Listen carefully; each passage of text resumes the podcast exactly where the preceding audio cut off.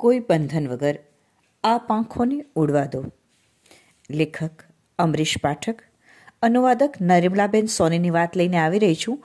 હું પારોલ પટ પંખી જેવી પાંખ મને જો નાની મળી જાય, આનંદ કહો કેવો તો તો મારા હૈયે થાય. અચરજ લાગે માનવ સૌને, મારે ઉત્સવ થાય. મજા ઉડવાની ખૂબ પડે ઉડું ઉર્જ જાય. માનવતાના ક્લેશ સમાવું ઠારો સૌની લાય. પ્રાતૃભાવના સંદેશ દઉં ટાણું ભેદ બધાય. બીજાઓની તો વાત છોડો, તે પોતે પણ વિશ્વાસ કરી શકી નહીં કે શ્રેષ્ઠ આઈટી કંપનીઓમાંની એક એવી ઇન્ફોસિસ કંપનીનો નિમણૂક પત્ર રૂપાના હાથમાં હતો. મા વગરની દીકરી માટે આ એક સ્વપ્ન જેવું હતું.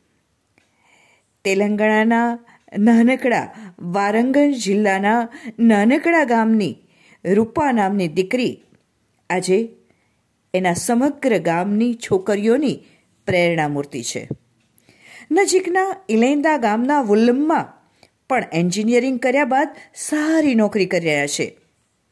તેલંગાણાના વારંગલ અને મહેમૂદનગરના જિલ્લાના ગામોમાં જ્યાં દીકરીને શિક્ષણ આપવું પણ જરૂરી માનવામાં નહોતું આવતું અને જે સપના તેની આંખોએ પણ નહોતા જોયા. તે પણ વંદે માતરમ ફાઉન્ડેશન દ્વારા પૂર્ણ કરવામાં આવ્યા હતા.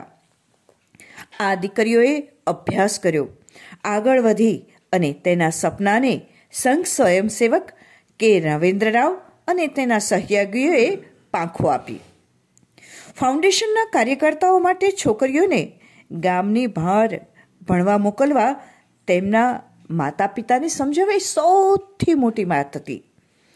વર્ષોથી ફાઉન્ડેશન સાથે સંકળાયેલા માધવ રેડ્ડી કહે છે કે પ્રારંભિક તબક્કામાં માતા પિતા તેમની દીકરીઓને ઉચ્ચ શિક્ષણ માટે ગામની બહાર મોકલવા પણ તૈયાર નહોતા.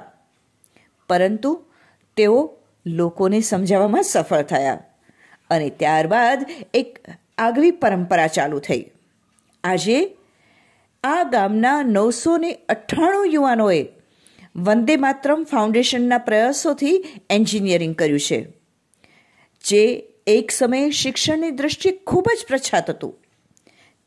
આજે બાર ટકા છોકરીઓ કોલેજ સુધી પહોંચી શકતી હતી. આજે એ આંકડો નોંધપાત્ર રીતે વધી ગયો છે. ફાઉન્ડેશન દ્વારા અત્યાર સુધીમાં કુલ સોળસો છોકરીઓ સ્નાતક થઈ ગઈ છે. સંસ્થાના સેક્રેટરી ભાસ્કર રેડીના જણાવ્યા પ્રમાણે સ્વયંસેવકો ગ્રામીણ વિસ્તારોમાં જાય છે અને છોકરીઓના માતા પિતા પાસે સંકલ્પ લેવડાવે છે. કેવો સંકલ્પ? કે જ્યાં સુધી દીકરીઓનું શિક્ષણ પૂર્ણ નહીં થાય, ત્યાં સુધી તેઓ દીકરીઓના લગ્ન નહીં કરે. આ પછી ફાઉન્ડેશન દ્વારા આ દીકરીઓની કોલેજ ફીથી લઈ તેમને કોલેજ જાવન જવનમાં થતા ખર્ચની વ્યવસ્થા પણ કરી આપે છે.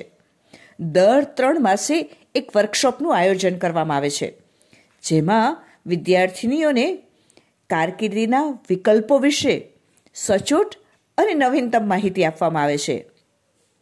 ગામડાના વિદ્યાર્થીઓ પણ શહેરી છોકરાઓ સાથે સ્પર્ધા કરી શકે એ માટે ફાઉન્ડેશન દ્વારા વર્ષમાં એકવાર હાઈસ્કૂલના વિદ્યાર્થીઓ માટે પિસ્તાલીસ દિવસના કેમ્પનું આયોજન કરે છે.